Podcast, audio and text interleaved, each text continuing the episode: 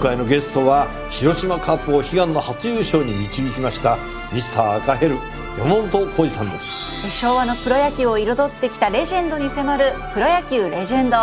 火曜夜10時ニッポン放送パドキャストステーション今週は東京都病院協会会長で東京都医師会顧問平成立石病院の猪口正隆さんをお迎えしておりますあの以前ですね何度もこの番組で猪木先生のお話を伺っていてその時は東京都医師会副会長とという肩書きで、えー呼んでおりました。で、えー今はこの病院協会の方に、えー回られたというかすね、えーいう形で、医師会は顧問でいらっしゃるというところなんですが、あの、一つ決断なさったってことですかはい、そうですね。あの、副会長やってる時もですね、東京都病院協会の会長ではあったんです。はいええあの、やっぱりあの、東京都病院協会じゃないとできないことってたくさんあるわけですね。東京都医師会の副会長と二股やりながらやっていくのはちょっと仕事量としてなかなか難しいと、ちょっと感じていた時に、まあ、今度の2類から5類に変わった。まあ、コロナ的にも一つのけじめがついてたんで、まあ、東京都病院協会をしっかりいいいまとめていくということが、まあ、非常に大事な役割ではないかなと今回、まあ、そういうふうに決断させていただきました。はい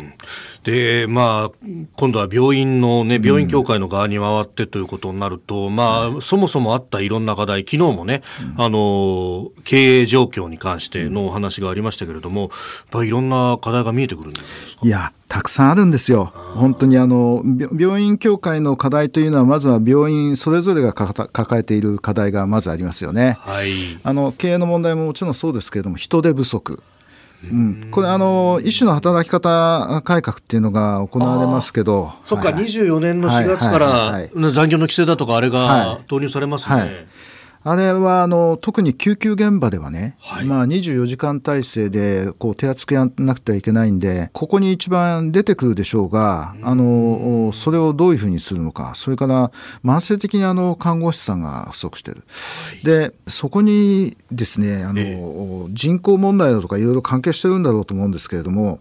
あの看護助手さんの数だとか事務員の数だとか、おーそういったものまでですね、はい全部少なくなってきて人手不足なんです。そうなんですいや、もう本当に慢性的に大変です。と特に東京は、あの、その人件費も高いですしね。はい、そうですよね。だから、もう物流なんか取材してもそうですけど、やっぱり賃金を上乗せしなきゃ人が来てくれないんだと。はいところが、それをやろうにも全国一律のそのはい保険点数だと、これは厳しいですね。そう。かつね、はい物価高で、あーあの、政府は、あの、5%アップ、ベースアップとか言ってるじゃないですか。賃上げ、賃上げえっっててね。言ってるのに、診療報酬は人件費分上げてもらってるわけじゃないですからね。まあ、人件費分だけでも上乗せしてもらいたいと本当に思うところですけどね。えーそうじゃないと、もう、うちのこの医療界には人が来てくんないですよね。いや確かに最低賃金だって都道府県ごとにこう、ね、いろいろ違いがあるからそこの差額の分だけでも出してくれたらだいぶ違うとかそういうことあるわけですね。本当にその通りです。あの、常に診療報酬が悪くなっていった時に、医療を壊すわけにはいかないですから、はい、あと、お金をかけるべきところをかかけないで何とかしなくちゃいけないっていうところがありますね。昨日お話ししましたけども、あの、ずっと赤字ですから、ええええええあもう全然、うんうん建物をきれいにする余裕なんかないですね。赤字の部分はそうやって貯めておくべきその減価償却費とかそういったものを使っていく感じになる。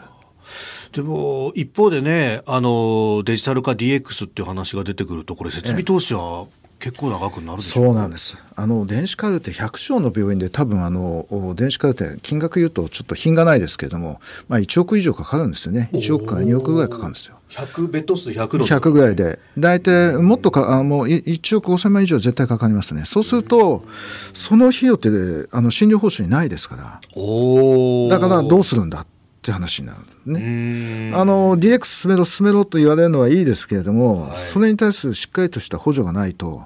進められないんですよね。そういうものが進まないとまたあの人も集まってくれないんですよ。ああなるほ ど設備が古いとなるとみだたかいらな本当にあの経営者はもうねもう難